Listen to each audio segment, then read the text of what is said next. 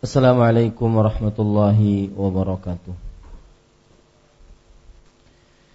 Bismillahirrahmanirrahim. Innal hamdalillah nahmaduhu wa nasta'inuhu wa nastaghfiruh. Wa na'udzu billahi min shururi anfusina wa sayyiati a'malina. Man yahdihillahu fala wa man yudlil fala. وأشهد أن لا إله إلا الله وحده لا شريك له وأشهد أن محمدا عبده ورسوله. يا أيها الذين آمنوا اتقوا الله حق تقاته ولا تموتن إلا وأنتم مسلمون. يا أيها الناس اتقوا ربكم الذي خلقكم من نفس واحدة وخلق منها زوجها وبث منهما رجالا كثيرا ونساء واتقوا الله الذي تساءلون به والأرحام إن الله كان عليكم رقيبا. يا أيها الذين آمنوا اتقوا الله وقولوا قولا سديدا يصلح لكم أعمالكم ويغفر لكم ذنوبكم ومن يطع الله ورسوله فقد فاز فوزا عظيما. أما بعد فإن أصدق الحديث كتاب الله وأحسن الهدي هدي محمد صلى الله عليه وعلى آله وسلم وشر الأمور محدثاتها وكل محدثة بدعة وكل بدعة ضلالة وكل ضلالة في النار. Alhamdulillah kita bersyukur pada Allah Subhanahu wa taala. Pada malam ini malam Kamis 17 Safar 1437 Hijriah kita duduk bersama kembali di dalam kajian rutin Islam ilmiah membaca kitab Tauhid yang ditulis oleh Fadilatul Syekh Al-Allamah Muhammad At-Tamimi rahimahullahu taala.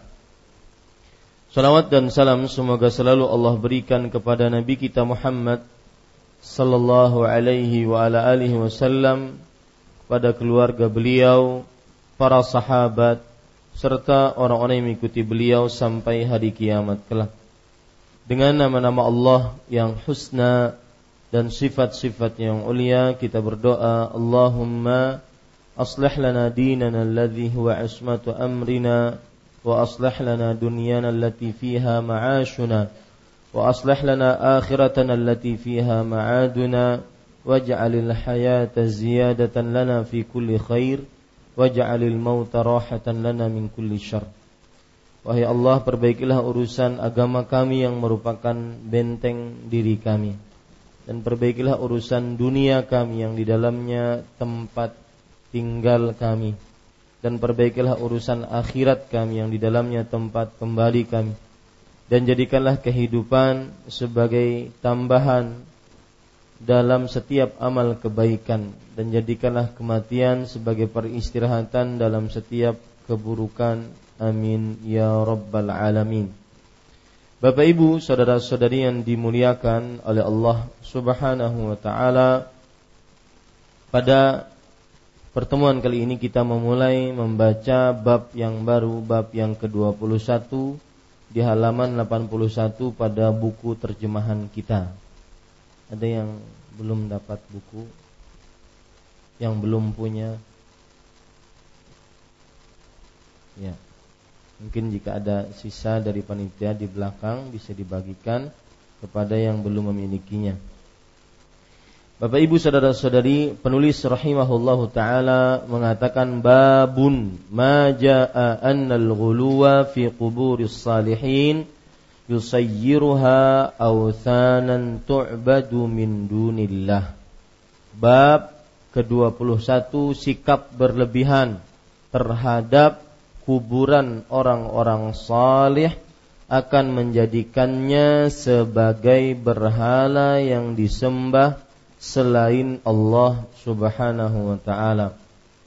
Maksud dari bab ini adalah ketika seseorang mempunyai sikap berlebihan terhadap orang-orang saleh sebagaimana yang sudah kita pelajari pada pertemuan sebelumnya di bab yang ke-21 penulis menyebutkan fak bab yang ke-21 yaitu sikap keras Rasulullah sallallahu alaihi wasallam terhadap orang yang beribadah kepada Allah di sisi kuburan. Ini sikap berlebihan terhadap kuburan orang saleh. Kuburan orang saleh dijadikan tempat ibadah.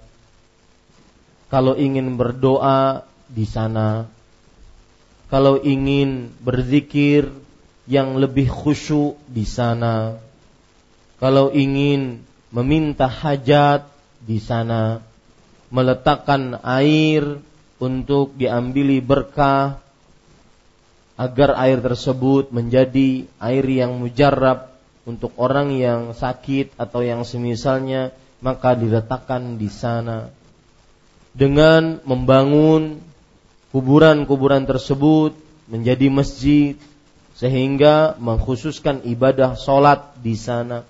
Ini semua sikap berlebihan terhadap kuburan orang-orang saleh. Menganggap kuburan tersebut lebih utama untuk berdoa di sana dibandingkan di dalam masjid.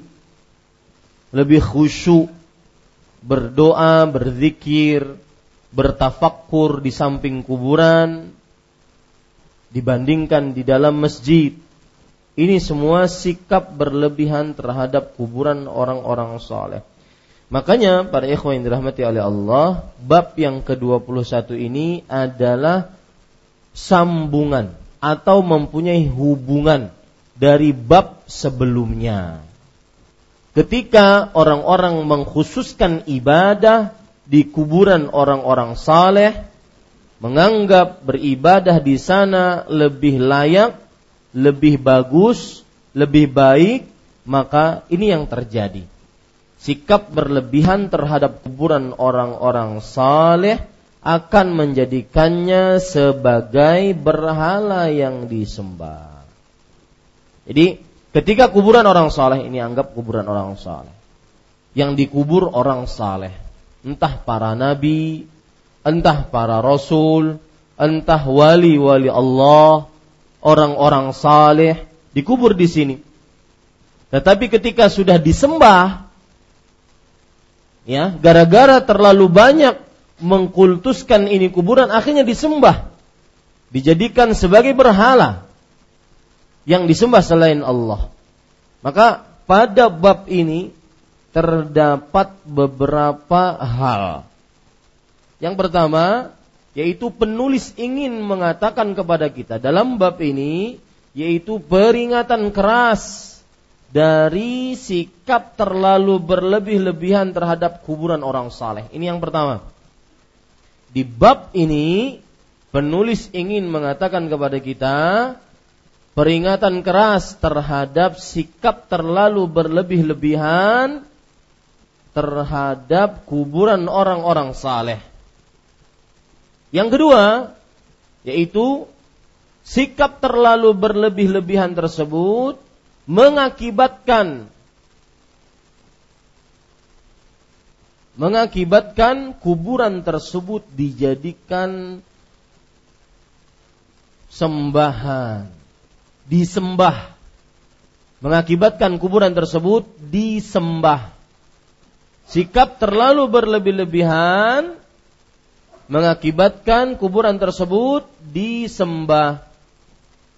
Gara-gara keseringan berdoa, menganggap berdoa di sana lebih utama gara-gara kuburannya dibangun, sholat menghadapnya, maka akibat ini akhirnya kuburan tersebut disembah. Ini hal kedua. Yang ketiga, penulis dalam bab ini mengatakan bahwasanya meskipun itu kuburan orang saleh, jika sudah disembah disebut berhala. Meskipun yang dikubur adalah orang saleh, kalau sudah disembah, maka tetap dia disebut berhala. Berhala yang disembah selain Allah. Ya. Jadi misalkan kuburan Rasul sallallahu alaihi wasallam.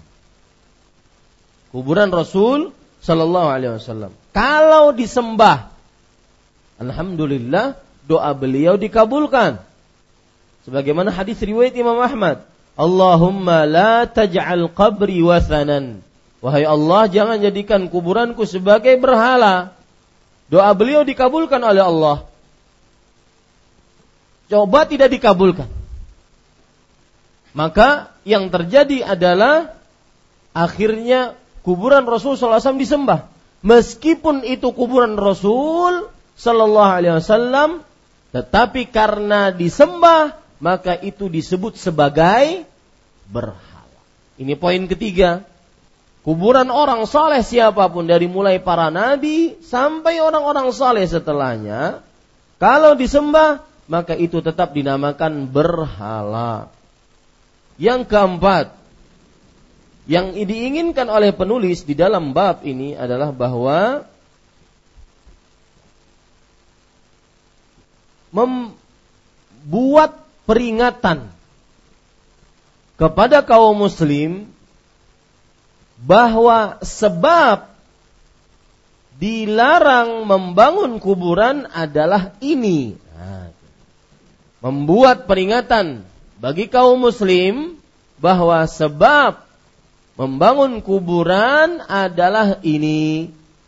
Yaitu apa? Yaitu kuburan tersebut akhirnya disembah, dijadikan berhala. Ini kalau kita runut ya, kejadian sampai kuburan tersebut disembah dari mulai pertama sikap gulu terhadap orang saleh. Sikap gulu menimbulkan kuburannya dibangun. Kuburan di apa? Dianggap keramat. Ya. Akhirnya ini menumbuhkan sikap yang kedua mengkhususkan khususkan apa? Ibadah di kuburan. Nya. Ini menumbuhkan sikap lagi. Apa? Yang paling besar. Menyembah kuburan tersebut. Nah, penulis dengan babnya yang ke-20 dan 21 adalah beliau mencegah ini. agar tidak terjadi apa? Ini. Paham maksud saya? Itu yang diinginkan oleh penulis. Jangan dianggap kuburan sebagai sesuatu yang karoma, keramat, berkah. Kemudian nanti akhirnya dikhususkan ibadah di sana, berdoa di sana. Kemudian i'tikaf di sana, berzikir lebih khusyuk di sana, berdoa lebih bisa menangis di sana, sholat menghadap sana, dan semisalnya ada hajat ke sana. Akhirnya ini padahal cuma mengkhususkan ibadah, tapi ibadahnya kepada siapa ini? Kepada siapa? Kepada Allah ini. Ini tahap yang ketiga ini kepada Allah. Cuma yang ibadah seperti ini akhirnya terjerat kepada apa? lama kelamaan menyembah kuburan. Allahnya tinggal. Paham? Ya, Allahnya tertinggal, yang disembah akhirnya kuburannya itu. Kalau ini enggak, dia beribadah kepada Allah cuma di mana? Di kuburannya itu. Nah, inilah periode-periode penyembahan kuburan. Bisa dipahami ya? Para ikhwan yang dirahmati oleh Allah Subhanahu wa taala. Mau disadari, tidak disadari, itu pasti akan seperti itu. Makanya penulis mengatakan yang keempat tadi saya sebutkan keempat poinnya di dalam bab ini memberikan peringatan bahwa sebab dilarangnya beribadah di kuburan adalah agar apa? Tidak menyembah kuburan. Agar tidak menyembah kuburan. Ini para ikhwah yang dirahmati oleh Allah Subhanahu wa taala. Dan kalau kita perhatikan di dalam e, bab yang berbahasa Arabnya saya bacakan, babu majaa annal ghuluwa fi qabur fil quburis salihin yusayyiruha awthanan tu'badu min dunillah. Kita terjemahkan, sikap berlebihan terhadap kuburan orang-orang saleh akan menjadikannya sebagai autan. Diterjemahkan di sini berhala. Saya tulis dalam bahasa Arabnya. Karena ada pelajaran penting padanya. Autan. Ya. Autanun. Ini jamak.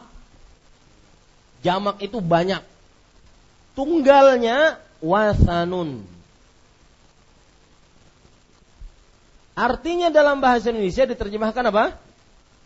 Berhala. Sikap berlebihan terhadap kuburan orang-orang soleh akan menjadikannya sebagai apa? Berhala. Watan. Dalam bentuk tunggal, dalam bentuk jamak, ausan. Berhala. Di dalam bahasa Arab, ada lagi berhala itu dengan kata sonamun sonamun. Artinya pun sama. Wasanun sonamun. Cuma kalau disebutkan dua-duanya sonamun. Maka arti wasanun adalah berhala yang tidak berbentuk makhluk hidup. Wasan sanamun adalah apa? Berhala yang berbentuk makhluk hidup. Nah, kau aja kalau membacalah. Masalahnya cita-citanya nak jadi dokter sudah sampai. Nah, Makanya lihat hadis uh, doa Nabi Ibrahim. Allah Subhanahu wa taala berfirman tentang Nabi Ibrahim.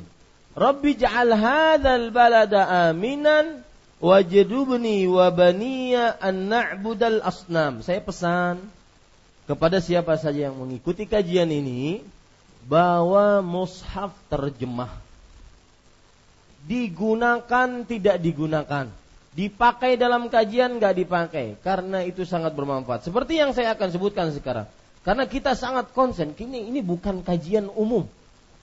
Ini kajian baca kitab.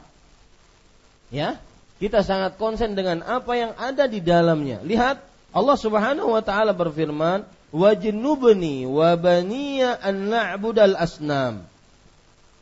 Surat Ibrahim ayat 35. Di situ lihat, dan jauhkanlah aku dan wabaniya anak keturunanku an na'budal asnam. Dari kami menyembah asnam.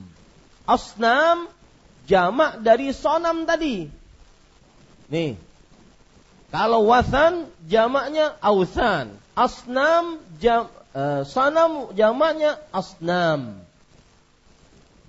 Dan jauhkanlah aku dan keturunanku dari menyembah berhala Lihat sama-sama artinya berhala. Cuma di zaman Nabi Ibrahim terkenal berhala yang dibuat oleh bapaknya. Bapak Nabi Ibrahim siapa? Azar. Hah? Bapak Nabi Ibrahim siapa? Azar. Yang berbentuk makhluk hidup. Apa maksud berbentuk makhluk hidup? Ada hidung, mata, kepala, mulut, telinga. Itu namanya berhala sonam yang berbentuk makhluk hidup. Adapun wasan adalah berhala yang tidak berbentuk makhluk hidup. Seperti kuburan ketika sudah disembah, dia menjadi berhala, wasan namanya. Seperti dinding ratapan yang dimiliki oleh kaum Yahudi, itu berarti apa? Wasan atau sonam? Wasan. Seperti petilasan-petilasan. Wasan atau sonam? Wasan. Apa itu petilasan? Hah? Bekas peninggalan orang-orang terkenal. Raja, pangeran, ya tempat duduknya, kamarnya, itu namanya petilasan. Sumur ketika diagungkan, dianggap mendatangkan berkah, orang ke sana kalau ingin menikah, yang belum menikah, para jomblo ingin nikah, mandi di sana, maka sekalinya kada nikah-nikah juga. Maka itu namanya apa? Wasan. Ya, mandi seribu kali kalau seandainya nggak pernah ngelamar perempuan tidak akan pernah bisa menikah. Ya, ini para ikhwan yang dirahmati oleh Allah Subhanahu wa taala. Bisa dipahami sekarang? Nah, lihat sekarang Bapak Ibu saudara-saudari, kita baca jadi sikap berlebihan terhadap kuburan orang-orang saleh akan menjadikannya sebagai berhala yang disembah selain Allah. Berhala di sini maksudnya adalah berhala-berhala yang tidak berbentuk makhluk hidup. Baik. Bapak Ibu saudara-saudari, sebelum kita lanjut membaca apa yang disebutkan oleh penulis, maka para ulama menjelaskan kubur bagi seorang muslim mempunyai hak hak kuburan terhadap seorang muslim. Ya, hak kuburan terhadap seorang muslim. Berarti apa? Kewajiban seorang muslim berlaku terhadap kuburan tersebut bagaimana? Yang pertama, yaitu kita menghormati kuburan tersebut. Tidak menghinakannya. Seperti menginjaknya, mendudukinya, membongkarnya, Nah, ini namanya hak kuburan yang pertama terhadap seorang muslim. Kewajiban seorang muslim terhadap kuburan adalah menghormatinya, tidak menghinakannya. Menghormatinya bagaimana? Yaitu memuliakannya, tidak menghinakannya, tidak menginjaknya, mendudukinya, membongkarnya. Ini yang pertama. Yang kedua, yaitu tidak boleh berlebihan terhadap kuburan. Ini hak kuburan terhadap seorang muslim. Ya, tidak boleh berlebihan terhadap kuburan. Lihat hadis yang begitu jelas. Hadis riwayat Muslim. Semestinya hadis ini diterima oleh kaum muslim dan tidak ada yang tidak menerima kecuali orang yang mu'anid mukabir, orang yang sering menyanggah, orang yang sering congkak sombong. Coba perhatikan hadis riwayat Muslim. Uh, Qala Ali bin Abi Talib li Abil Hayyaj Al-Asadi. Ali bin Abi Talib menantu Rasul sallallahu alaihi wasallam berkata kepada Abu Hayyaj Al-Asadi rahimahullah, seorang tabi'i. Ala ab'athaka ala ma ba'athani alaihi Rasulullah sallallahu alaihi wasallam. Alla tad'a suratan illa tamastaha wala qabran musyrifan illa sawaitaha. Ini tidak ada dalam buku kita. Saya bacakan sebagai pendalilan hak yang kedua tadi bahwa kita tidak boleh untuk terlalu berlebihan terhadap kuburan dan terlalu berlebihan di antaranya membangun kuburan tersebut sengaja berzikir, berdoa, mengkhususkan ibadah di kuburan tersebut dan semisalnya. Lihat hadis Ali bin Abi Thalib menantu Rasul sallallahu alaihi wasallam ber, berkata kepada Abu Hayyaj Al-Asadi. Abu Hayyaj Al-Asadi ini seorang tabi'i. Beliau berkata, "Maukah engkau wahai Abu Hayyaj, aku utus engkau membawa pesan yang mana Rasul sallallahu alaihi wasallam memesaniku atasnya." Apa pesan Rasulullah kepada menantunya? kepada Ali bin Abi Thalib dan kita tahu Ali bin Abi Thalib panglima perang sering menaklukkan uh, daerah-daerah. Ini pesan dibawa oleh Ali bin Abi Thalib tatkala menaklukkan daerah-daerah. Apa itu? Allah tada'a suratan illa tomasta. Tidaklah kamu meninggalkan patung kecuali kamu hancurkan. Dan tidaklah kamu melihat kuburan yang dimuliakan, diagungkan, dibangun kecuali kamu ratakan. Hadis Muslim sahih. Tapi kenapa realita yang ada terbalik? Inilah yang patut kita pertanyakan. Tujuan dari kajian seperti ini inilah mengajarkan kepada umat tentang hadis-hadis yang sahih. Ini Bapak Ibu, saudara-saudari yang dimuliakan oleh Allah Subhanahu wa taala. Taib. Kita baca sekarang apa yang disebutkan oleh penulis. Penulis rahimahullahu taala berkata, "Rawa Malikun fil Muwatta'i anna Rasulullah sallallahu alaihi wasallam qala, Allahumma la taj'al qabri wathanan." Ishtadda ghadabullahi ala qaumin ittakhadhu kubur anbiya'ihim masajida. Imam Malik meriwayatkan dalam Al-Muwatta. Para ikhwan yang dirahmati oleh Allah, Imam Malik nama asli beliau Malik bin Anas bin Malik bin Abi Amir bin Umar Al-Asbahi. Saya ulangi, Malik bin Anas bin Malik ini ada pelajaran menarik. Lihat namanya siapa? Malik bin Anas bin Malik. Ya. Kenapa kok ada namanya sama? Sedikit sama. Ini salah satu pelajaran menarik adalah di tengah orang Arab termasuk tanda seorang bakti kepada orang tua adalah menamai anaknya dengan nama bapaknya menamai anaknya dengan nama bapaknya. Lihat Anas. Anas bin Malik. Beliau mempunyai anak dinamai siapa? Malik. Paham maksud saya? Ini termasuk dari bakti anak kepada orang tua. Mereka ingin agar terus nama bapaknya tersebut terus tersebutkan. Ini Bapak Ibu saudara-saudari. Tetapi ini adalah istihad dan kebiasaan orang-orang Arab. Boleh diikuti, boleh tidak diikuti. Al aslu fihi ibah. Asal hukum di dalamnya adalah mubah. Karena kita bisa berbakti kepada orang tua dari cara yang lain. Jadi misalnya nama abahnya utuh. Utuh eh, apa? Anang bin Utuh.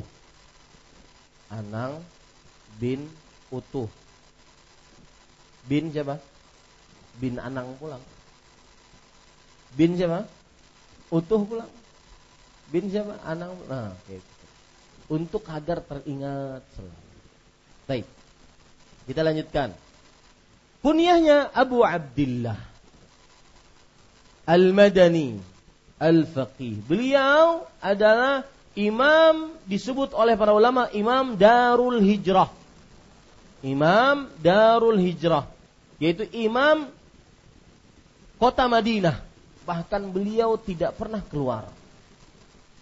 Ya, imam kota Madinah dan beliau jarang keluar. Tulisannya begini, Imam Darul Hijrah.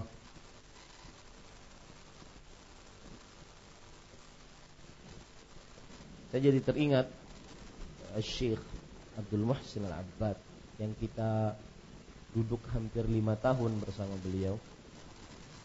Beliau itu jarang sekali keluar kota Madinah.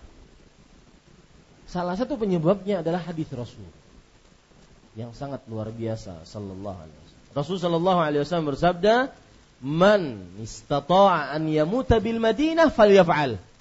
Barang siapa yang ingin mati di kota Madinah atau sanggup meninggal di kota Madinah, lakukanlah.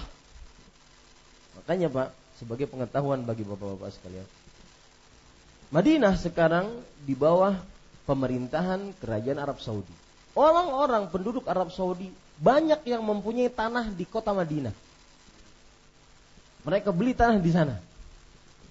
Tujuannya adalah kalau sudah mungkin masa sudah mencukupi dunia, sudah tidak perlu lagi mereka akan tinggal di kota Madinah berdasarkan hadis.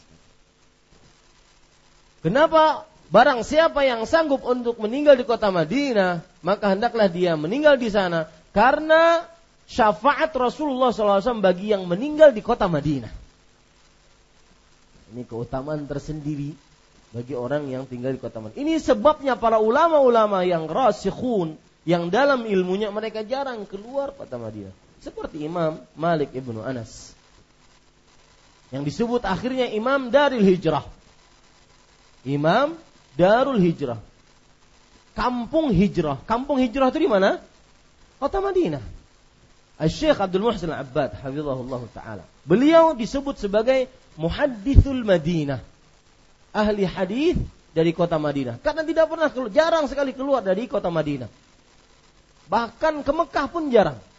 Ke Mekah kapan? Hanya ketika musim haji. Itu pun cepat-cepat pulang. Musim haji kita tahu hanya enam hari. 8, 9, 10, 11, 12, 13. Hari ke-13 pulang ke kota Madinah. Takut meninggal di selain kota Madinah. Padahal beliau penduduk kota Madinah. Ini memberikan pelajaran kepada kita. Coba Pak, selalu berpikir. Saya mati di mana? Saya mati kapan? saya mati dalam keadaan bagaimana. Ingat itu. Itu membuat hati kita lapang terhadap pemberian Allah. Yang kedua, semangat untuk beribadah. Yang ketiga, bersegera bertobat dari kekurangan-kekurangan yang kita miliki. Maka Bapak Ibu saudara-saudari itu pelajaran dari perkataan para ulama bahwa Imam Malik Ibnu Anas Imam Darul Hijrah dan Imam Malik Ibnu Anas adalah para ulama mengatakan ahadul mutqinina fil hadis. Beliau adalah seorang ulama yang sangat teliti di dalam ilmu hadis. Bahkan Imam Bukhari mengatakan asahul di kulluha atau kulliha Malik an-Nafi' an Ibnu Umar. Lihat.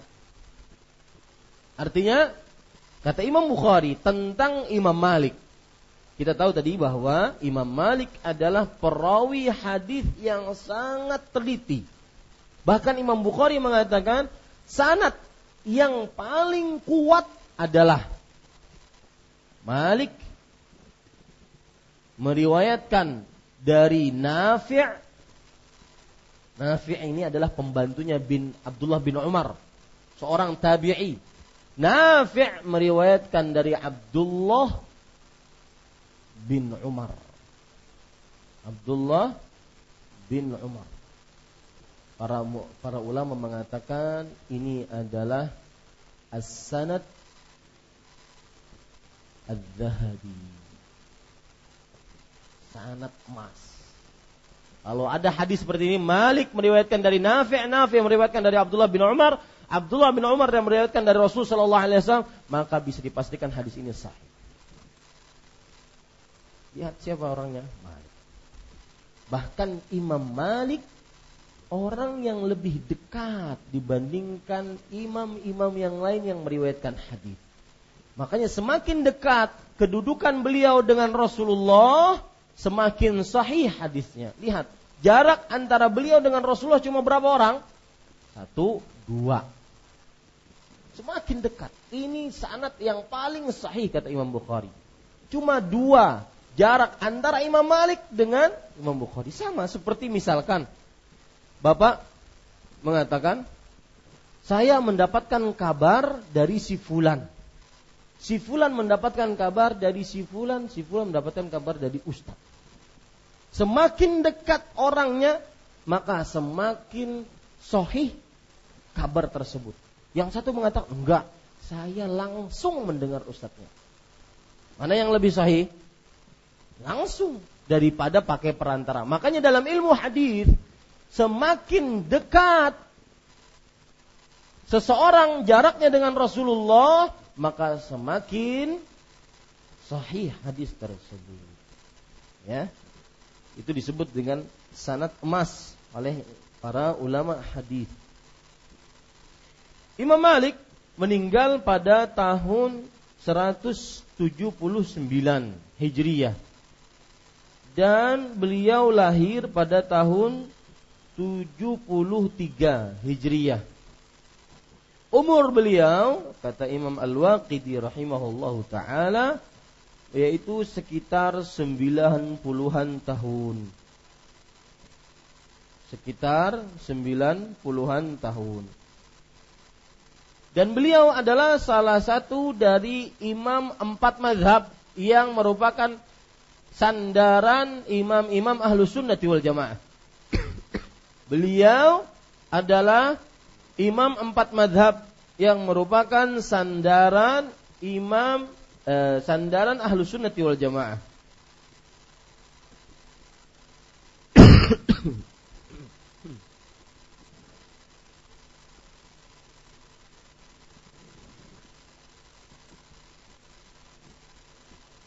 Berkaitan dengan kitab beliau, Imam Malik meriwayatkan dalam Al-Muwatta. Muwatta adalah yaitu kitab yang mengumpulkan hadis-hadis Rasul dan perkataan-perkataan para sahabat. Ya.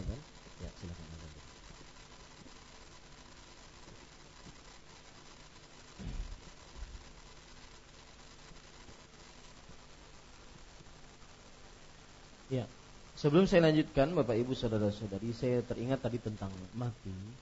Saya katakan tadi kan hendaknya selalu dalam diri kita kematian dan itu syariat Rasul Shallallahu Alaihi Wasallam. Kapan saya mati? Di mana saya mati? Bagaimana saya mati? Saya jadi ingat kejadian ketika mengantar guru saya Ustadz Al Fadil Muhammad Arifin Badri Hafizahullah Ta'ala pulang ke bandara itu saya bersama beberapa bapak-bapak dari yayasan saya tanya beliau e, Ustadz sepertinya orang yang makan harta riba dan yang mencari harta dengan cara yang haram secara umum itu akan kecanduan dengan ribanya kata Ustadz benar Lalu saya tanya lagi, bagaimana caranya menasihati orang tersebut sehingga sekali nasihat kena langsung, berhenti langsung. Kata beliau kondisional. Maksudnya sesuai dengan kondisinya. Kadang-kadang ada orang yang sekali nasihat makan harta riba, entah itu meminjam uang dengan riba, menghutangi orang dengan riba, macam-macam caranya ada yang sekali nasihat langsung beliau menerima nasihat kita. Ini mudah. Ada orang yang ngeyel. Nah, beliau punya cara sendiri. Mungkin ini faedah saya sebutkan. Waktu itu hadir Pak Abdurrahman Haji Majid. Caranya kata beliau yaitu nanya kita tanya orang tersebut, "Kamu punya istri?" "Iya." "Istrimu masih muda?" Ngapain Ustaz nanya-nanya istri? Enggak, saya cuma tahu, ingin tahu istrimu masih muda. Iya. Istri saya masih muda. Kalau kamu mati sekarang, ini yang menghutangi dengan cara riba, meminjam uang dengan riba. Perhatikan. Kalau kamu mati sekarang, ya, maka apa yang terjadi? kamu tidak akan bisa menikmati hartamu tersebut. Istrimu yang masih muda akan menikah lagi dengan laki-laki yang lain, suami mudanya. Hartamu yang kamu kumpulkan dari riba tersebut sudah kamu tidak bawa ke kuburan, lalu dinikmati oleh suami muda istrimu. Maka orang tersebut pasti din kata beliau kebanyakan terdiam, termenung walau sesaat. Ya begitu ya ceritanya kira-kira. Maka ingat Bapak Ibu saudara-saudari yang dimuliakan oleh Allah. Kapan mati, bagaimana mati, dan di mana kita mati. Ingat selalu. Karena itu yang membuat kita lapang dengan pemberian Allah. Puas dengan apa yang Allah bagikan. Kemudian kemudian semangat untuk selalu menambah amal. Tidak puas dengan apa yang kita miliki. Yang ketiga yaitu cepat bertobat dari dosa yang kita lakukan. Ini sekedar faedah Bapak Ibu saudara-saudara. Baik, di sini Imam Malik meriwayatkan dalam kitabnya Al-Muwatta. Mohon saya ingin menceritakan sedikit tentang kitab Muwatta yang luar biasa ini. Kenapa disebut Muwatta? Karena Imam Malik watta'ahu. Beliau membacakannya kepada manusia. Jadi sebelum keluar kitab secara sempurna beliau bacakan dulu kitab itu dari awal sampai akhirnya. Jadi ada penambahan, ada pengurangan pas saat itu. Makanya disebut dengan wat muwatta yaitu beliau bacakan dulu sebelum diterbitkan. Makanya disebut dengan kitab muwatta. Kemudian Bapak Ibu saudara-saudari yang dimuliakan oleh Allah, Imam Malik pernah mengatakan, "Aradtu kitabi hadza ala sab'ina faqihan min fuqaha'il Madinah fakulluhum wata'ani alaih fasammaituhul muwatta. Aku hadapkan buku muwatta ini kepada 70 orang. Dari ahli fikih kota Madinah maka seluruhnya sepakat dengan apa yang disebutkan di dalamnya. Makanya aku namakan kata beliau Al-Muwatta. Ini sebab yang kedua, yaitu disepakati oleh para ulama kitabnya. Di sebab yang ke, pertama kenapa disebut Al-Muwatta karena beliau bacakan kitab tersebut, beliau dudukkan kitab tersebut di hadapan murid-muridnya. Sebab yang kedua kenapa disebut dalam kitab Al-Muwatta karena 70 ahli fikih dari penduduk kota Madinah mensepakati mensepakati akan itu. Sekali lagi Pak ya yang berkaitan dengan harta haram tadi Jangan tunggu besok. Jangan tunggu setahun lagi, Ustaz. Kontrak saya setahun. Kalau misalkan memang itu haram, maka tinggalkan. Hari ini juga. Beda dengan kalau seandainya pekerjaannya halal, tapi ada syubhatnya, maka itu mungkin masih bisa. Tapi kalau jelas-jelas haram, no way, nggak ada jalan. Mungkin malam ini kita mati maka yakinlah dengan janji Allah Subhanahu wa taala.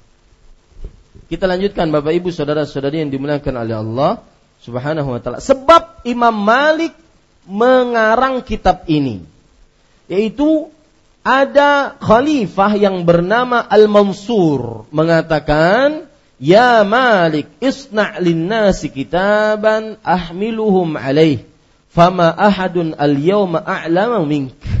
Wahai Malik buatlah untuk manusia kitab yang aku jadikan sandaran kepada manusia kitab itu. Tidak ada orang yang lebih berilmu hari ini dibandingkan kamu wahai Malik. Ini kata khalifah. Ini menunjukkan khalifah dahulu sangat dekat dengan para ulama. Ini sebab kenapa Imam Malik membuat kitab itu. Berapa lama Imam Malik membuat kitab itu? Selama 40 tahun baru terbit. Maka yang sekarang, Ustadz kok e, tahun ini nggak keluarin buku? Ah, Imam Malik 40 tahun. Saya ingat juga pesan Syekh Ibrahim bin Amir Rahil. Waktu itu kita ngaji di Masjid Uthman bin Affan, Masjid Zin Nurain.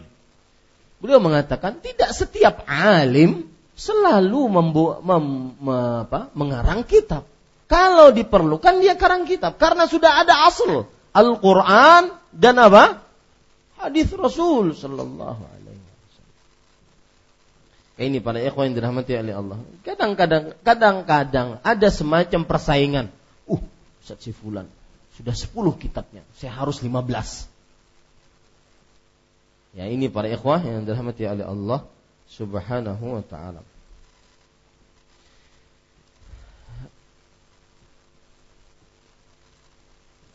Lihat perkataan-perkataan para ulama tentang kitab Muwatta yang menarik.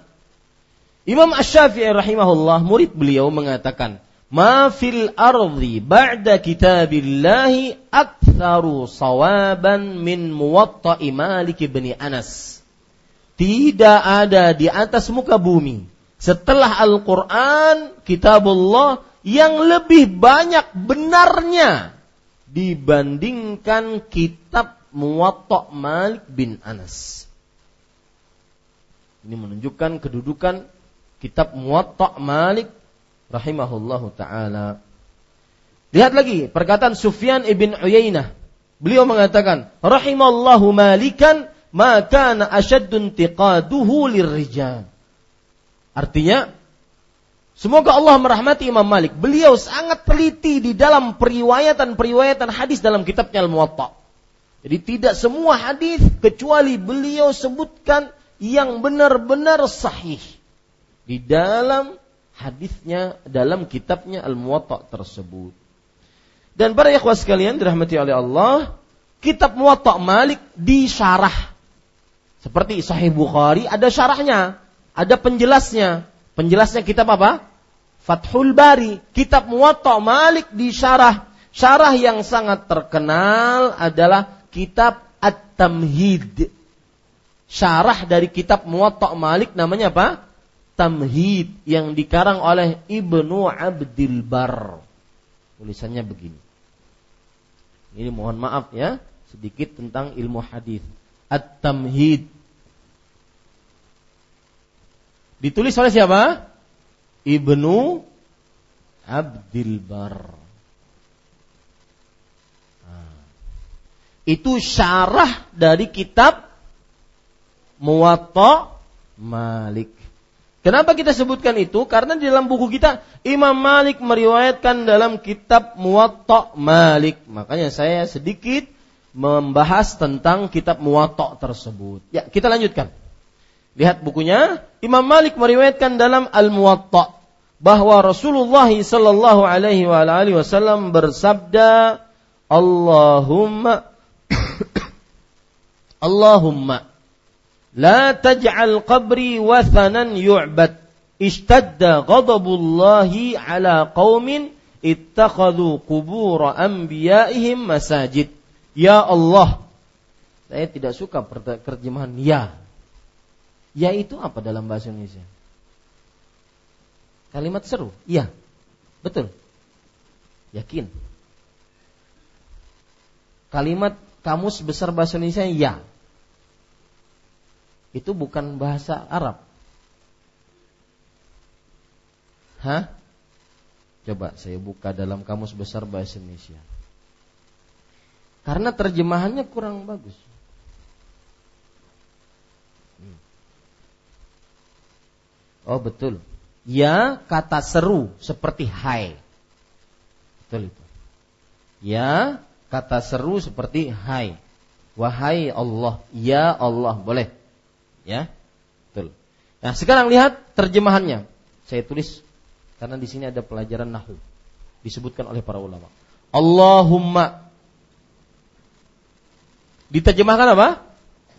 Ya Allah. Jazakallah khair. Akhi Bakhtiar atas masukannya. Ya ini betul. Bahasa Indonesia yang baik dan benar. Ya artinya hai, wahai. Lihat perhatikan di sini. Allahumma asalnya adalah lihat asalnya. Ya Allah. Asalnya. Maka kenapa kok menjadi Allahumma? Karena ingin dimulai dengan lafzul jalalah maka yaknya dihilangkan. Menjadi apa? Allahu ya. ya agar dimulai dengan nama Allah. Karena Allah Subhanahu wa taala berfirman dalam Al-Qur'an, Bismillahirrahman dengan nama Allah. Jadi kita mulai dulu dengan nama Allah. Nah, ya ini Allahu ya Iya-nya diganti lagi menjadi Allahu Humma. Ya. Mimnya ini adalah gantian dari apa dah? Ya, ini disebut dalam bahasa ilmu bahasa adalah ilmu sorof. Perubahan-perubahan begini namanya ilmu apa? Sorof. Ya, Allahumma asalnya apa? Ya Allah. Makanya kalau Bapak nggak sedang menyebutkan apa doa-doa yang di depannya Allahumma. Allahumma Inni as'aluka ilman nafi'an wa rizqan wasi'an wa amalan mutaqwa rizqan tayyiban wa amalan mutaqabbala. Allahumma, ketika kita berdoa Allahumma maka ingat asalnya apa? Ya Allah. Wahai Allah. Nah, itu dia. Bisa dipahami ya? Asalnya Allahumma adalah ya Allah. Kemudian Berkaitan dengan Allahumma juga. Allahumma sering doa-doa di dalam hadis Rasul memakai Allahumma. Sedangkan doa-doa di dalam Al-Quran sering memakai kata Robbi atau Robbana. Paham maksud saya? Paham nggak? Apa yang dipahami? Angkat tangan. Silahkan siapkan mic-nya. Hah?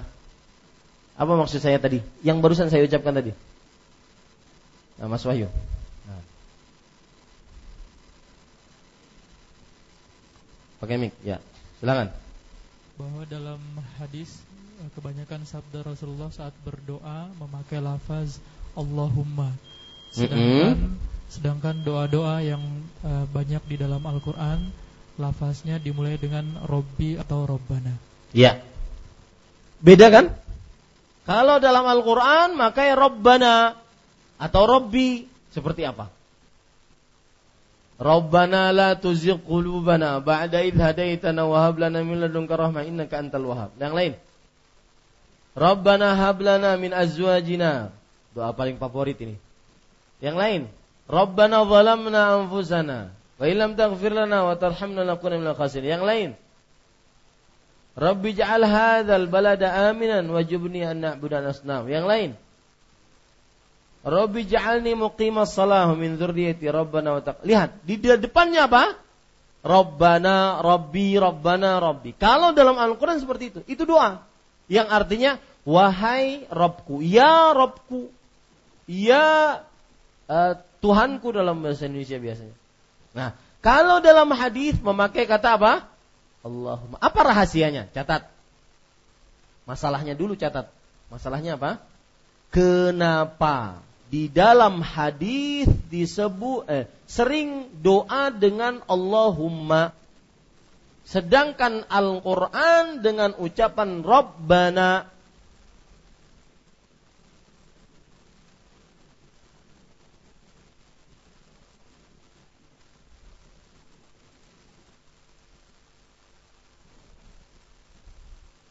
Kenapa di dalam hadis sering dengan Allahumma sedangkan di dalam Al-Qur'an dengan ucapan Rabbana atau Rabbi.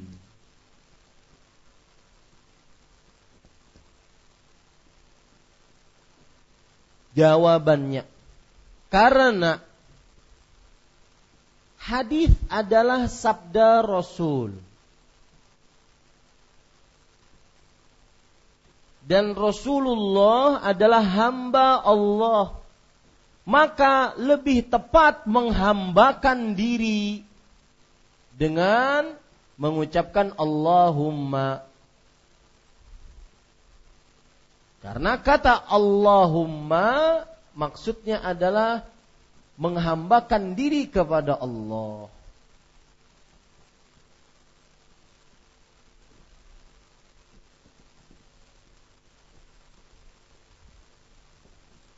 Saya ulangi. Karena hadis adalah sabda Rasul sallallahu alaihi wasallam dan Rasulullah sallallahu alaihi wasallam adalah hamba Allah. maka lebih tepat memakai Allahumma karena Allahumma artinya adalah penghambaan diri kepada Allah yaitu dari kalimat uluhiyah. Ini kan Allahumma asalnya Allah, uluhiyah yang artinya menghambakan diri. Ya. Karena berasal dari siapa? Dari Rasul. Rasul seorang hamba. Seorang hamba maka lebih tepat memakai kata-kata apa? Allah ulu karena Allah artinya uluhiyah menghambakan diri kepada Allah.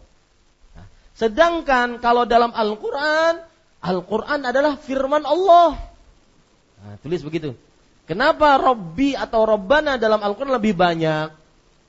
Karena Al-Quran adalah firman Allah.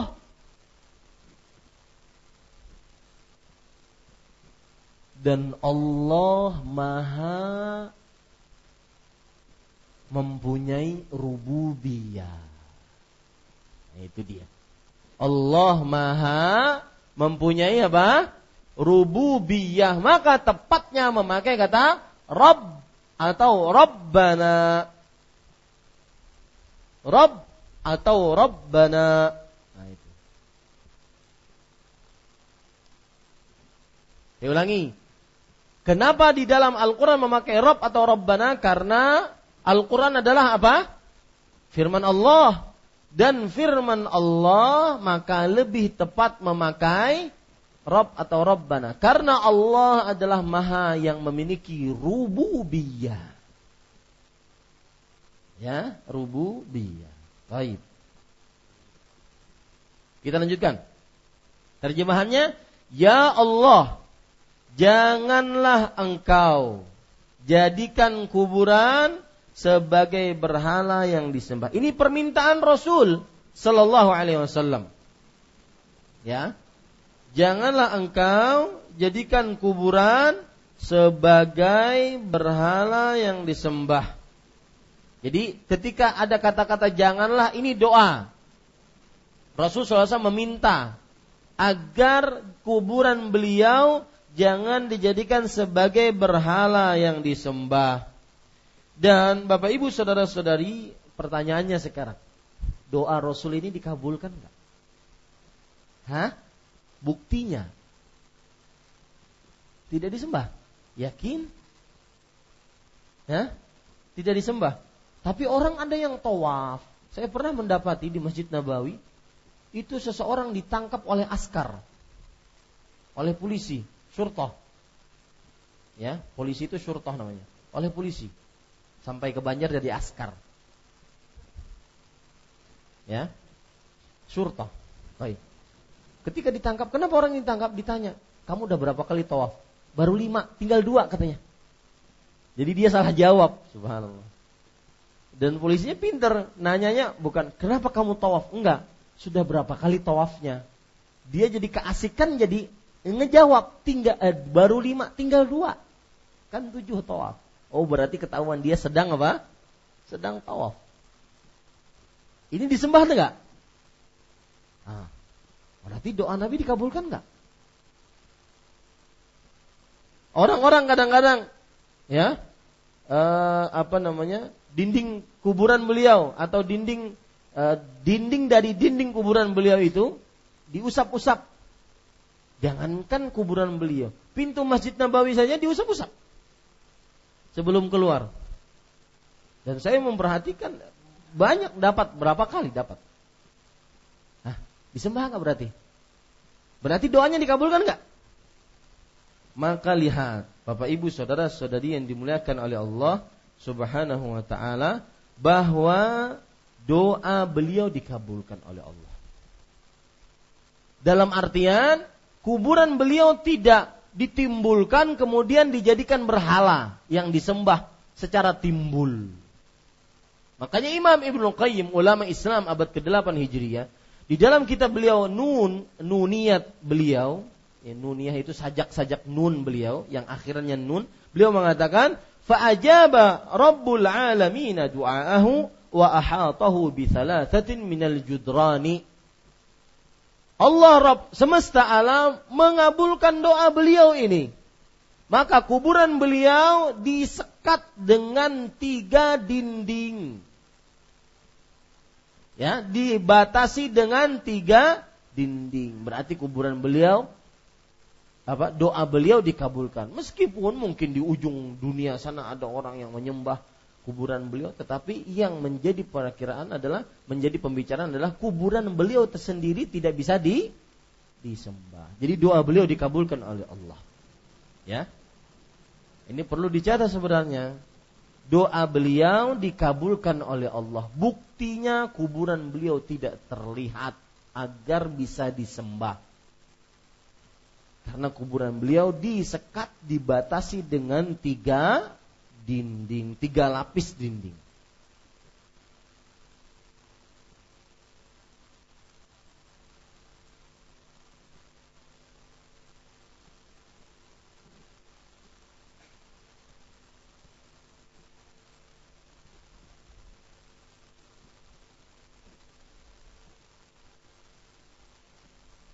Taib.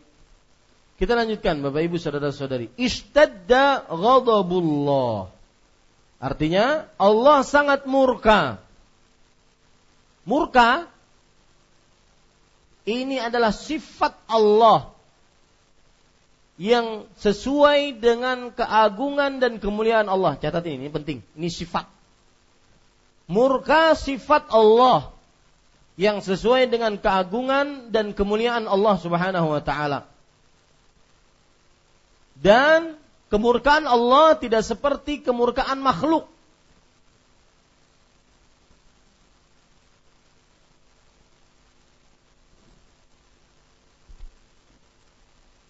Jadi kita ahlu sunnati wal jamaah ala fahmi salafil ummah mengakui Allah mempunyai sifat murka, ghadab.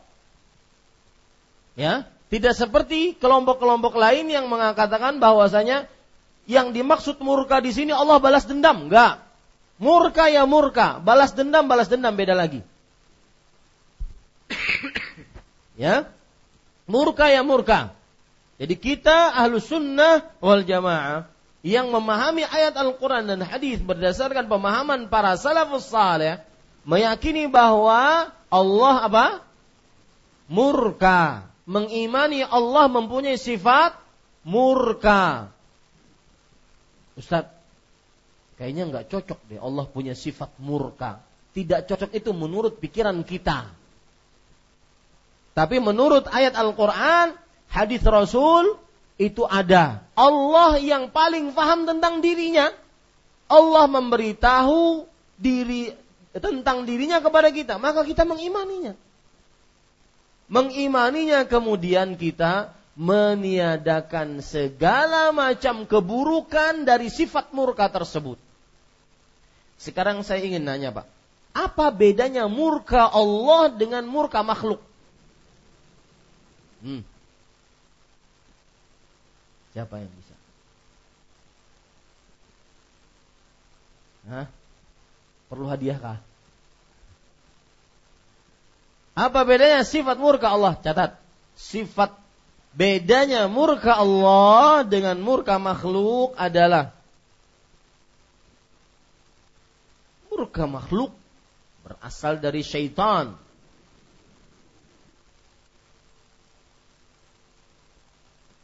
Yang mengakibatkan memuncaknya perasaan amarah di dalam hati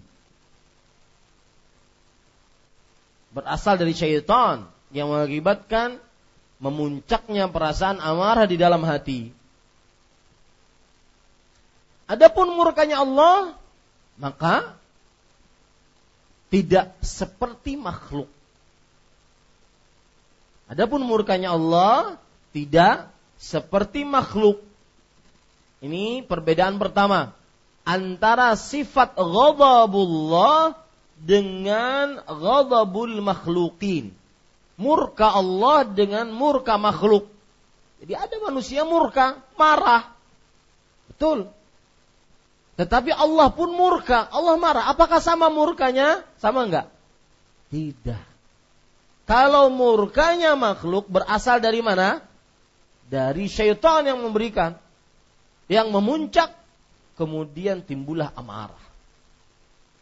Adapun Allah tidak seperti makhluk. Allah berfirman dalam surat Asy-Syura ayat 11, "Laisa kamitslihi syai' wa huwas samiul basir." Allah tidak ada yang serupa dengannya dan Allah Maha mendengar, Allah Maha melihat. Perbedaan kedua, murkanya makhluk menghasilkan hal-hal yang buruk, piring pecah, istri ditalak, ya, pisah ranjang, membunuh dan semisalnya. Adapun murkanya Allah tidak menghasilkan kecuali hal yang terpuji dan bijaksana. Itu bedanya murka Allah dengan murka makhluk.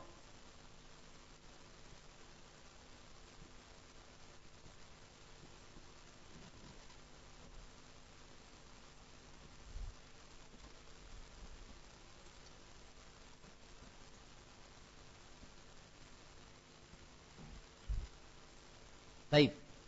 Bapak Ibu saudara-saudari yang dimuliakan oleh Allah Subhanahu wa taala, kita lanjutkan. Di sini lihat Allah sangat murka kepada orang-orang yang menjadikan kuburan-kuburan nabi mereka sebagai tempat ibadah. Apa maksudnya menjadikan kuburan-kuburan nabi sebagai tempat ibadah? Sudah kita pelajari ini. Satu, contohnya. Kuburan dijadikan apa? Hah?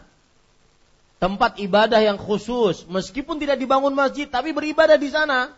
Berzikir khusus berzikir di sana, khusus berdoa di sana, khusus meletakkan air mineral di sana, ya, khusus meletakkan bunga di sana, khusus meletakkan khusus.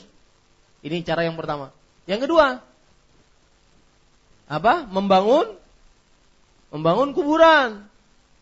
Ya, ini yang dimaksud dengan menjadikan kuburan-kuburan nabi mereka sebagai tempat ibadah, membangun kuburan, menjadikan kuburan sebagai masjid.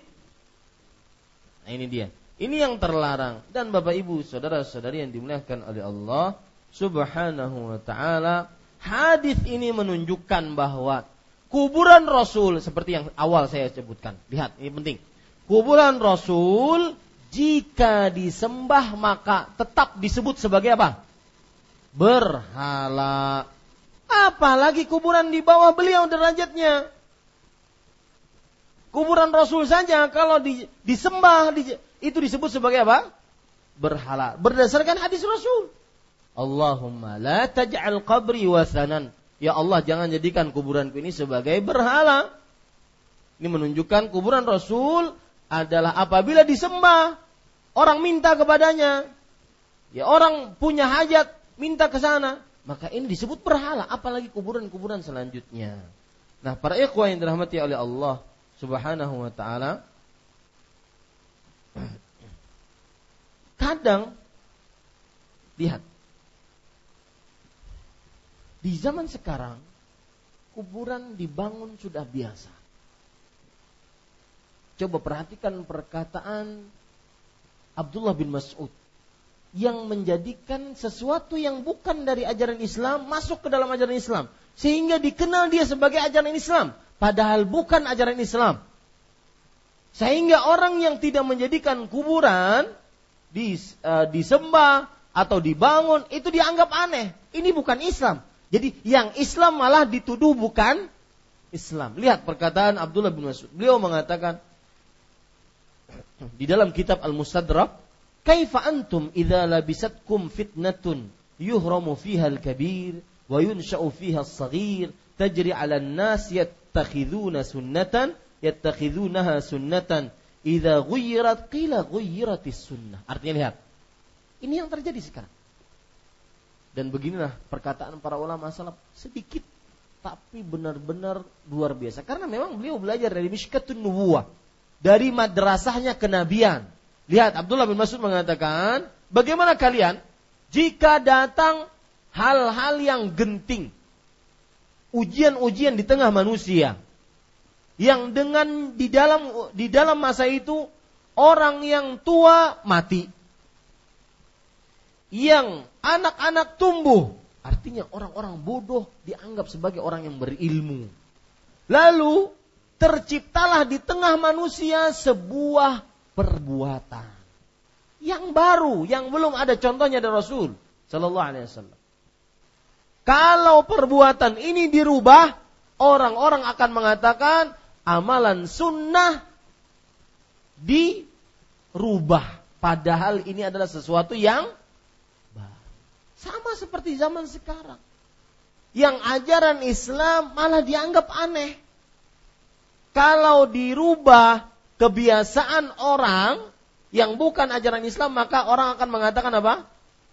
Islam dirubah. Padahal itu bukan ajaran Dan itu yang terjadi zaman sekarang. Ya, ini pada ikhwan yang dirahmati Allah. Saya jadi keingat ada orang bertanya sambil ngirim ku, ngirim foto ke istri saya. Ustadz, ini foto di samping kuburannya itu ditinggikan.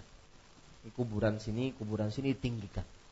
Kuburan kawan kita yang baru meninggal ini biasa seperti kita di alkah kita.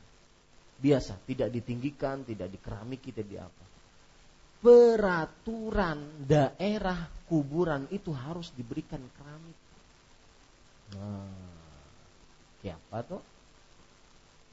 Ini yang disebutkan oleh Abdullah bin Mas'ud. Yang Islam dianggap aneh.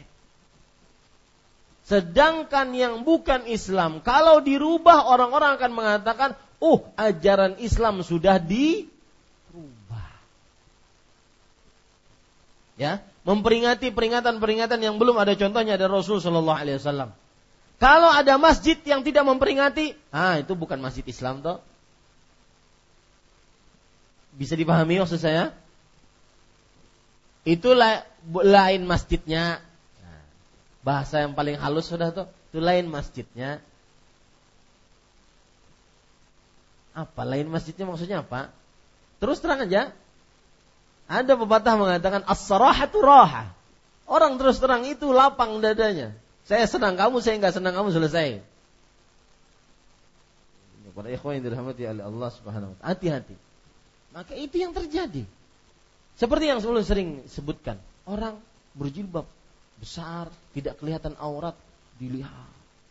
Ya. Orang yang celananya di atas dua mata kaki dilihat. Ada apa? Ente yang perlu anda lihat, subhanallah. Ente itu melakukan dosa besar. Ya, itu dosa besar. Isbal itu dosa besar. Wal aqil la yastahinu bil kabirah.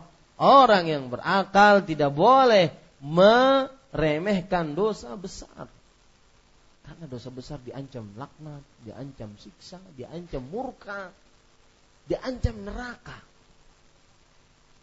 Ini para ikhwan yang dirahmati oleh Allah Subhanahu wa taala. Jadi ada orang kalau seandainya ke masjid terus itu aneh gitu.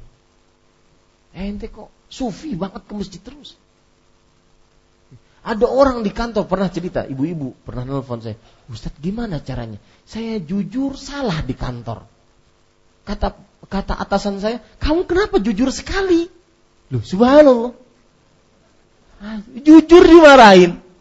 Ini zaman subhanallah. Persis seperti yang dikatakan oleh Abdullah bin Mas'ud, ya. Tajri 'ala nas yattakhiduna yattakhiduna sunnatan. Kebiasaan yang baru itu berlaku di masyarakat, dianggap sebagai ajaran Rasul. Idza ghuyirat, kalau ini dirubah, qila ghuyiratis sunnah. Maka orang akan mengatakan, "Oh, sunnah Nabi, dia sudah ninggalin sunnah Nabi." Padahal itu ajaran baru, belum ada contohnya dari Rasul SAW. Ya, ini para ikhwan dirahmati. Ya waktu saya habis. Itu yang bisa saya sampaikan pada kesempatan kali ini. Wallahu alam. Sallallahu Nabi Muhammad. Walhamdulillah. Rabbil alamin. Silahkan jika ada yang ingin bertanya. Bismillah. Assalamualaikum Sebelum pertanyaan, kami dari Dakwah Sunnah mengumumkan diberitahukan kepada jamaah bahwa saudara kita Abdi Abu Abu Kanza sedang sakit, sedang opname beberapa hari di rumah sakit Ulin sekarang alhamdulillah sudah rawat jalan di rumah. Bagi jamaah yang ingin bertahun untuk meringankan beban biaya berobat beliau dan kebutuhan beliau bisa mendonasikan dananya kepada kotak yang disediakan. Terima kasih. Iya. eh, Mas Abdi yang biasa hadir di majelis kajian. Beliau membutuhkan bantuan kita. Mudah-mudahan sedikit dari harta kita ataupun banyak dari harta kita ya, bermanfaat untuk beliau. Wallahu a'lam. Silahkan ada yang membantu. Nah, silahkan jika ada yang bertanya.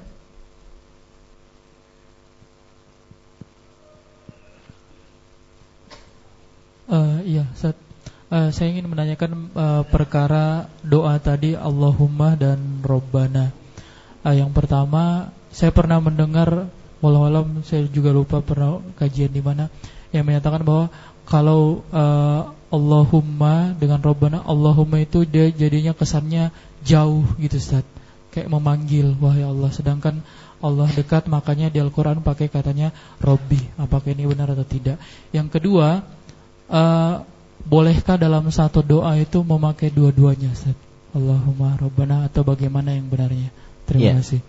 Bismillah, Alhamdulillah, wassalatu wassalamu rasulillah Pertanyaan pertama Salah satu takwilan Kalau kita tadi menyebutkan Tafsiran kenapa di dalam Al-Quran Sering memakai Rabbana atau Rabbi Sedangkan dalam hadis Rasul Doanya sering memakai Allahumma Tadi sudah saya sebutkan Nah ini tafsiran yang kedua disebutkan oleh Mas Wahyu yaitu Allahumma karena berasal dari hamba yang jauh.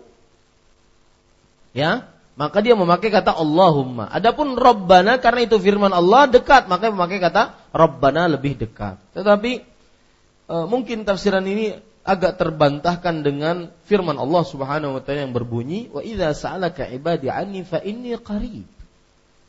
Jika hambaku bertanya tentangku maka jawablah aku dekat. Jadi tidak bisa dikatakan Allah itu jauh.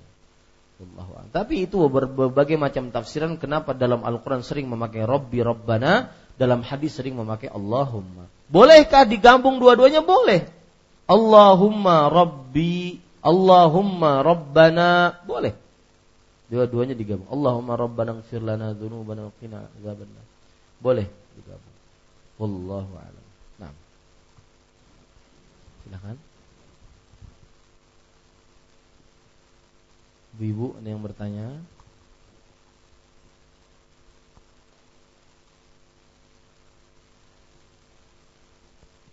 Tidak ada? Nah. Mas Daeng Salman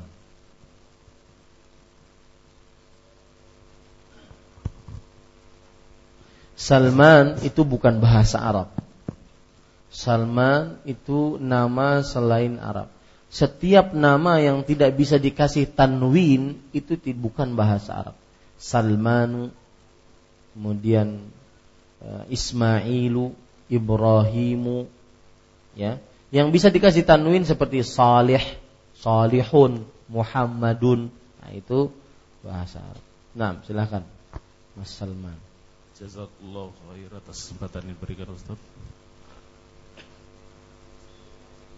Yang pertama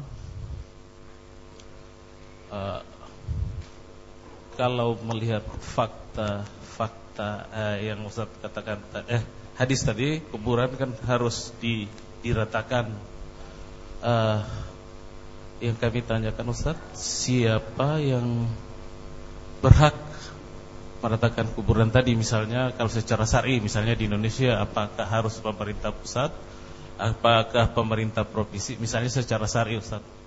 Ya. Terus yang kedua uh, kuburan ini, kuburan ini apa berlaku juga bagi kuburan non muslim? Seperti yang kami pernah uh, baca di misalnya kitab Sabilal Muhtadin itu itu mengatakan ya bahwa kalau kuburan muslim itu kalau sudah dibangun wajib membongkarnya. Syekh Syekh Muhammad Arsad Al-Banjari wajib membongkarnya kalau itu muslim. Yang kami tanyakan berdasarkan hadis tadi apa non muslim juga Ustaz kalau misalnya berdasarkan syarif. Ya, barakallahu fi. E, siapa yang wajib membongkarnya? Maka perhatikan baik-baik. Rasulullah SAW bersabda, "Man ra'a minkum munkaran falyughayyirhu biyadihi. Fa illam yastati' fa bilisanihi, fa illam yastati' fa biqalbihi." Wadzalika adhaful iman. Barang siapa yang melihat kemungkaran maka hendaklah dia rubah dengan tangannya. Ini bagi siapa yang mempunyai kewenangan. Karena salah satu fikih amar ma'ruf nahi mungkar adalah siapa yang menahi mungkar, merubah kemungkaran tidak boleh mendatangkan kemungkaran yang lebih besar. Ya. Tidak boleh mendatangkan kemungkaran yang lebih besar. Maka ketika misalkan ada seseorang yang minum khamr, kemudian dia datang baru ngaji di Masjid Imam Syafi'i. Orang minum khamr, eh, ini haram ini. Ini berdosa besar. Maka bukannya dia malah bertobat, malah dibunuh orang tersebut. Malah menghancurkan rumah. Ini berarti kemu- mengingkari kemungkaran mendatangkan kemungkaran yang lebih besar. Maka yang mempunyai kewenangan yang berhak untuk merubahnya. Kalau tidak bisa maka dengan lisan, kalau tidak bisa maka dengan hati dan itulah selemah-lemah iman. Maka Ali bin Abi Thalib radhiyallahu anhu pada waktu itu disuruh oleh Rasul sallallahu alaihi wasallam dan Rasul sallallahu yang mempunyai wewenang. Begitulah sekarang. Dan jangan sampai nanti di tengah masyarakat ya yang mungkin kebiasaan masyarakat karena satu dan lain hal mungkin ada yang e, ditinggikan, dibangun dan semisalnya, maka jangan sampai kita membuat kegaduhan. Ya. Jangan sampai membuat kegaduhan. E, dihancurkan kuburan-kuburan. Habis itu ditangkap sidin. Siapa yang mengajari? Imam Syafi'i, Ustaz Imam Syafi'i. Nah, kamu hancur kita. Ya. Iya hadisnya seperti itu. Akan tetapi ketika praktek di lapangan maka harus dengan hikmah, dengan santu, dengan ilmu, tidak mendatangkan kemungkaran yang lebih besar. Kemudian kalau ditanya apakah semua kuburan? Iya, karena hadisnya umum. Wala qabran musyrifan illa sawaita. Tidaklah kamu temui kuburan apa pun qabran di sini nakira yang menunjukkan kepada keumuman. Maka dia umum. Muslimkah kafirkah wallahu a'lam. Silakan ibu-ibu jika ada pertanyaan. Sebelumnya kalau ingin memberikan nasihat jika kita belajar atau menuntut ilmu di masjid ini, salah satu adab yang kita harus lakukan adalah berkenalan dengan samping kanan, samping kiri. Ya, siapa nama pian? Kemudian rumah di mana? Terutama dari jamaah-jamaah yang baru ke masjid. Maka diajak untuk berkenalan. Begitu juga ibu-ibu, kajiannya ibu-ibu, ya ada ibu-ibu yang baru-baru datang. Mungkin jilbabnya tidak selebar ibu-ibu, bahkan mungkin ada yang masih memakai make up kuning, hijau, putih. Maka deketi. Salam, assalamualaikum bu. Dari mana pian? Ya, salami. Ya, luangkan waktu untuk berkenalan karena ini salah satu hal yang merupakan uh, pengikat dakwah. Pengikat dakwah. Jangan misalkan ada orang yang datang ke majelis kita, misalkan contoh laki-laki ada yang datang, baru sekali datang, datang pakai kaos. Kaosnya kaos oblong, tulisannya di belakang ngapain lu lihat gua. Maka dilihat, siapa nih? Siapa? Jangan. Mungkin dia belum tahu. Mungkin dia baru datang dari mana, ada petunjuk dari Allah untuk menghadiri di sini dan macam-macam sebabnya. Gitu pula ibu-ibu. Ya, ada mungkin jilbabnya yang kecil, mungkin masih menor, masih maka jangan ditanya di majelis, Ustadz apa hukumnya pakai listrik di luar? Ini namanya balas dendam. Ya. Maka coba kita dakwah ini bukan semalam dua malam. Dakwah ini untuk kaum muslim. Dan dakwah ini sampai nanti Allah menjemput kita. Maka berdakwah harus dengan hikmah. Ud'u ila sabil rabbika bil hikmah. Dakwahi kepada jalan Rabbmu dengan hikmah. Dengan akhlak yang baik. Meletakkan sesuatu pada tempatnya dan semisal. Wallahu alam. Nah, Ibu, silakan Bu.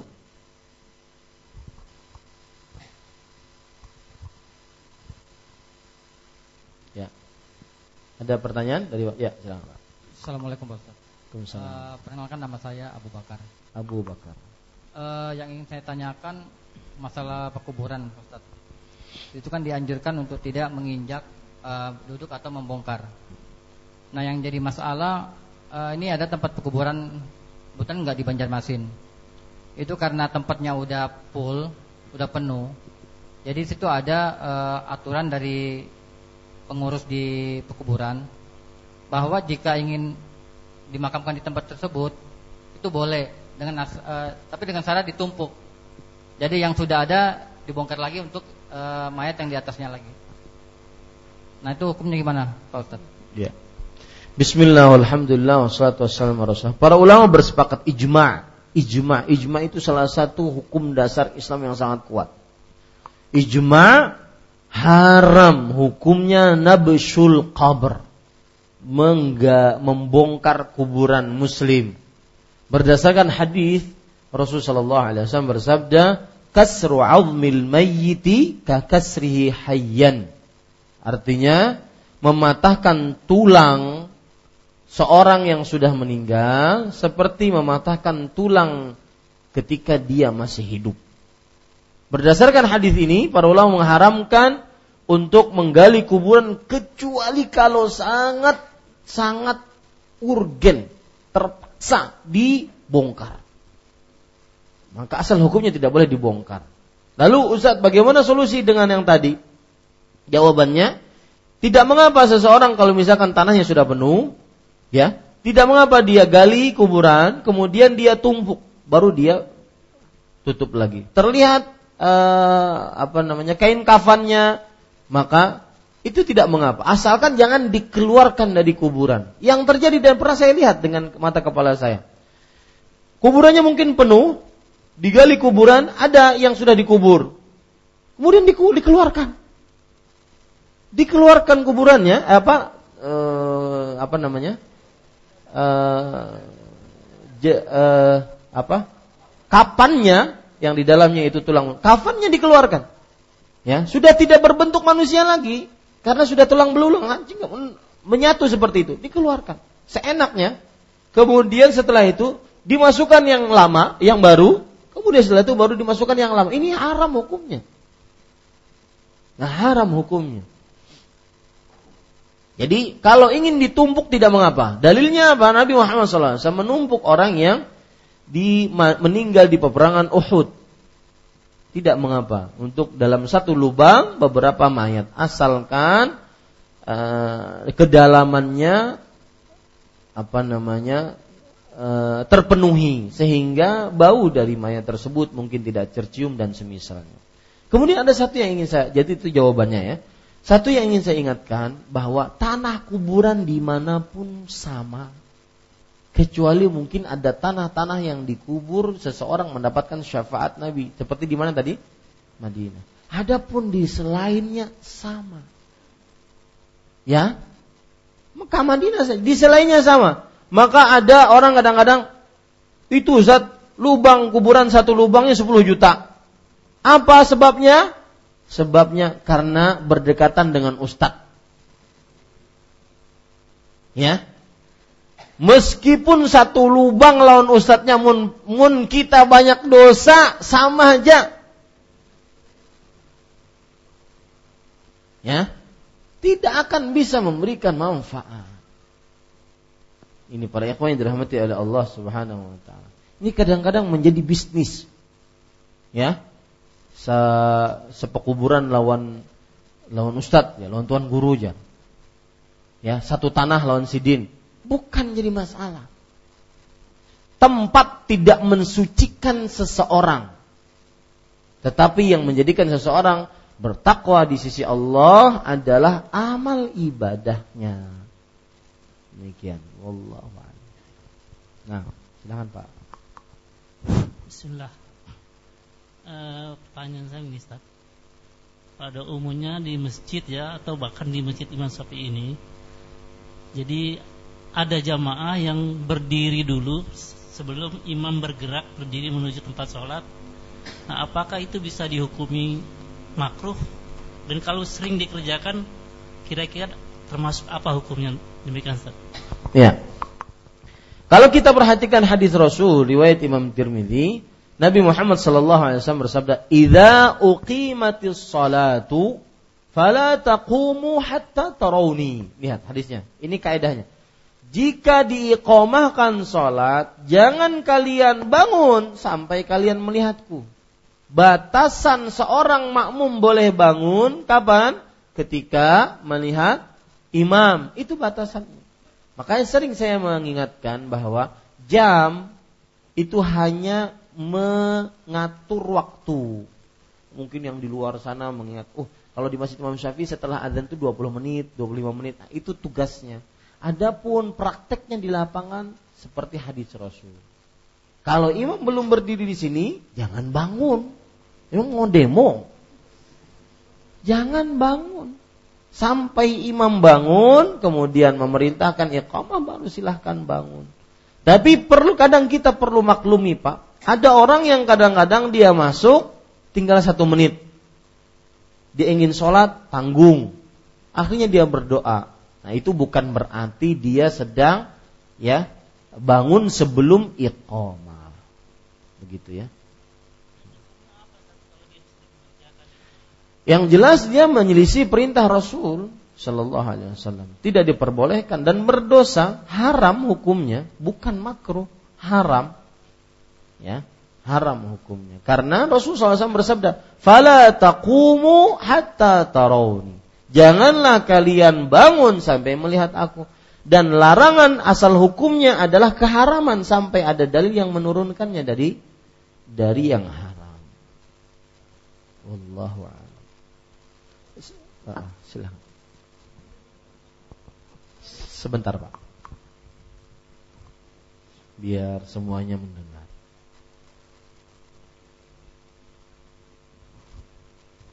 Bagaimana tentang dalil yang dari Rasulullah? Orang yang lambat berdiri untuk sholat itu sebagai orang munafik yang lambat untuk berdiri sholatnya itu Ustaz. Dikaitkan dengan hadis tadi. Orang yang? Yang lambat berdiri di waktu sholat itu dengan hmm. disebut Rasulullah orang munafik. Yeah. orang munafik itu lambat untuk berdiri untuk melakukan sholat melaksanakan sholat. Yeah. itu hadis Rasul bukan eh, itu ayat Al-Quran bukan hadis. Nabi Muhammad sallallahu eh, Allah Subhanahu Wa Taala berfirman Innal munafiqina yukhadi'una Allah wa huwa khadi'uhum wa idza qamu ila salati qamu kusala yura'una nas wa la yadhkuruna Allah illa qalila. Sesungguhnya orang munafik mereka itu menipu Allah dan Allah membalas tipuan mereka. Jika mereka bangun untuk mendirikan sholat, maka mereka bangun dalam keadaan malas mereka riak kepada manusia dan tidak menyebut Allah di dalam sholatnya kecuali sedikit. Kata bangun di sini bukan bangun ketika iqamah pak. Kata bangun di sini adalah untuk mengerjakan sholat dari rumah ke masjid. Bisa dipahami pak ya? Bangun di sini bukan bangun dari e, mau sholat untuk iqamah enggak. Bangun di sini aslan dia enggak pergi ke masjid kalau enggak dilihat orang. Ya, kalau nggak dilihat orang nggak pergi ke masjid. Makanya Rasulullah SAW bersabda dalam hadis riwayat Imam Bukhari, "Athqalus salawat 'alal munafiqin salatus subh wa salatul atamah." Salat yang paling berat untuk orang munafik apa? Salat subuh dan salat isya. Kenapa? Karena nggak kelihatan manusia. Jadi bangun di sini bukan dari komat untuk komat untuk sholat bukan, tetapi dia aslinya memang nggak pergi ke masjid. Gitu dia ya. Demikian. Pun surah Nisa yang saya bacakan tadi, innal munafiqin, orang-orang munafik itu adalah orang-orang yang menipu Allah An-Nisa 142. Nah. Assalamualaikum Ustaz. Waalaikumsalam. Saya nanyakan masalah kuburan tadi, Ustaz. Ya. Kuburan itu bukan di pekuburan. Misalnya di halaman rumah atau di tanah pinggir jalan. Nah, kemudian tanah tersebut mau dijual. Jadi oleh keluarga ini minta dipindahkan. Cuman itu bukan pekuburan umum gitu. Sudah itu yang kedua pertanyaannya? eh, apakah itu boleh dibongkar? Apa termasuk dalam apa namanya hadis tadi? Hmm. Cakan ulun tadi pertanyaannya bolehkah dijual? Enggak tanah itu kan akan dijual. Ah. nah cuman harus dibongkar dulu kuburannya Apakah boleh dibongkar karena hendak dijual? Ya, iya. Karena itu bukan pekuburan. Ya. Nah, tanahnya malah pinggir jalan kalau ada misalnya jalan dilebarkan kemungkinan kena. Kena ya. Kemudian ada satu lagi itu kuburan di depan masjid di Pemasapan. Kuburan di, Di pe- imam. Ya, di, Ya, di depan di imam. kiblat di arah kiblat. kelihatan. Dari jendela itu misalnya ada di situ kelihatan itu Kuburannya. kuburannya. Nah itu gimana? Apa bisa kita pindahkan? Minta karena itu termasuk kalau orang sana itu ya kubur pangeran lah dia itu yang yang orang berkuasa lah dulu, zaman dulu Ya. yang kuburan itu. Jadi karena kita nggak boleh sholat di dekat kuburan atau setanah dengan kuburan. Kalau kita anjurkan misalnya dibongkar, apa boleh itu Ustaz? Iya. Saja. Iya. Makasih Ustaz. Iya sama-sama. Bismillah, alhamdulillah, wassalatu wassalamu ala rasulillah. Pertanyaan yang pertama, bolehkah dibongkar dalam keadaan seperti itu? Maka jawabannya tidak boleh. Kenapa? Karena itu bukan darurat. Bukan keadaan terpaksa. Yang yang begini saja nggak boleh. Misalkan ada jalan. Di depannya kuburan, kemudian setelah itu jalan. Yang itu saja kalau ada cara lain agar tidak membongkarnya nggak boleh. Artinya mungkin jalannya buat itu atau jalannya begini lagi, silahkan. Begitu saja susah. Tidak boleh para ulama menyatakan. Apalagi yang seperti tadi. Jadi ibu itu bukan keadaan terpaksa. Kemudian masalah membongkar kuburan, ya, maka di sini dilihat maslahat. Para ulama mengatakan, lihat ini ilmunya, prakteknya lain, jangan sampai macam-macam ya. Ini nanti prakteknya di masyarakat nanti bawa-bawa Masjid Imam Syafi'i lagi.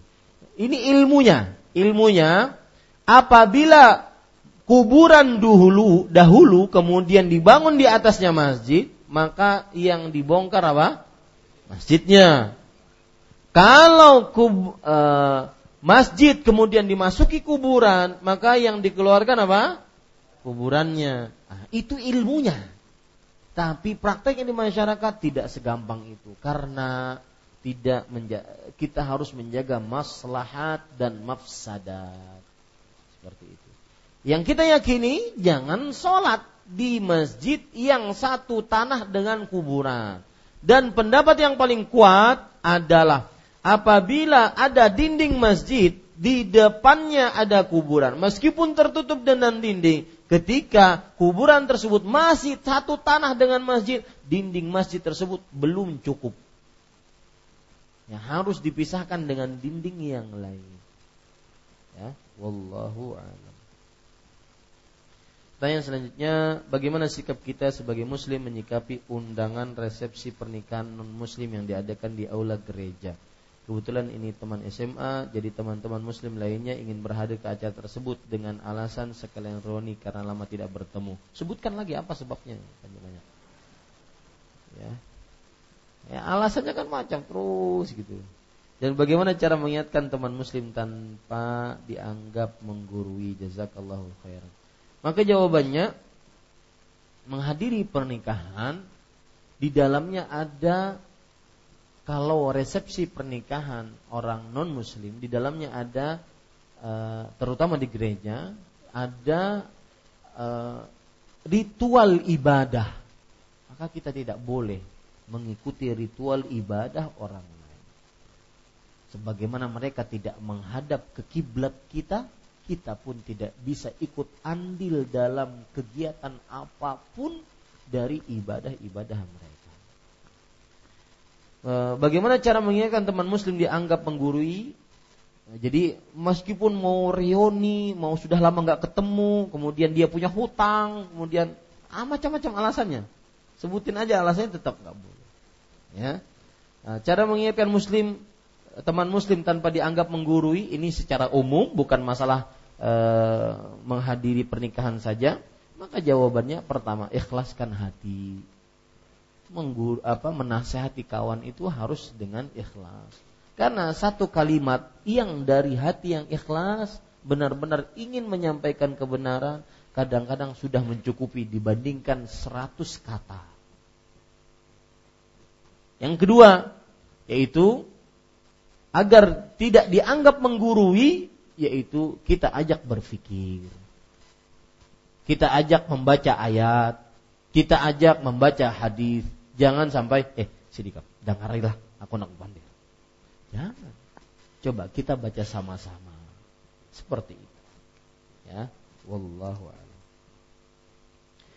Tentang hadis berdiri sebelum iqamah, bagaimana dengan seorang muadzin? Apakah menunggu isyarat imam atau ketika im melihat imam baru dia berdiri? Muadzin tidak bisa mengumandangkan iqamah tanpa perintah dari imam.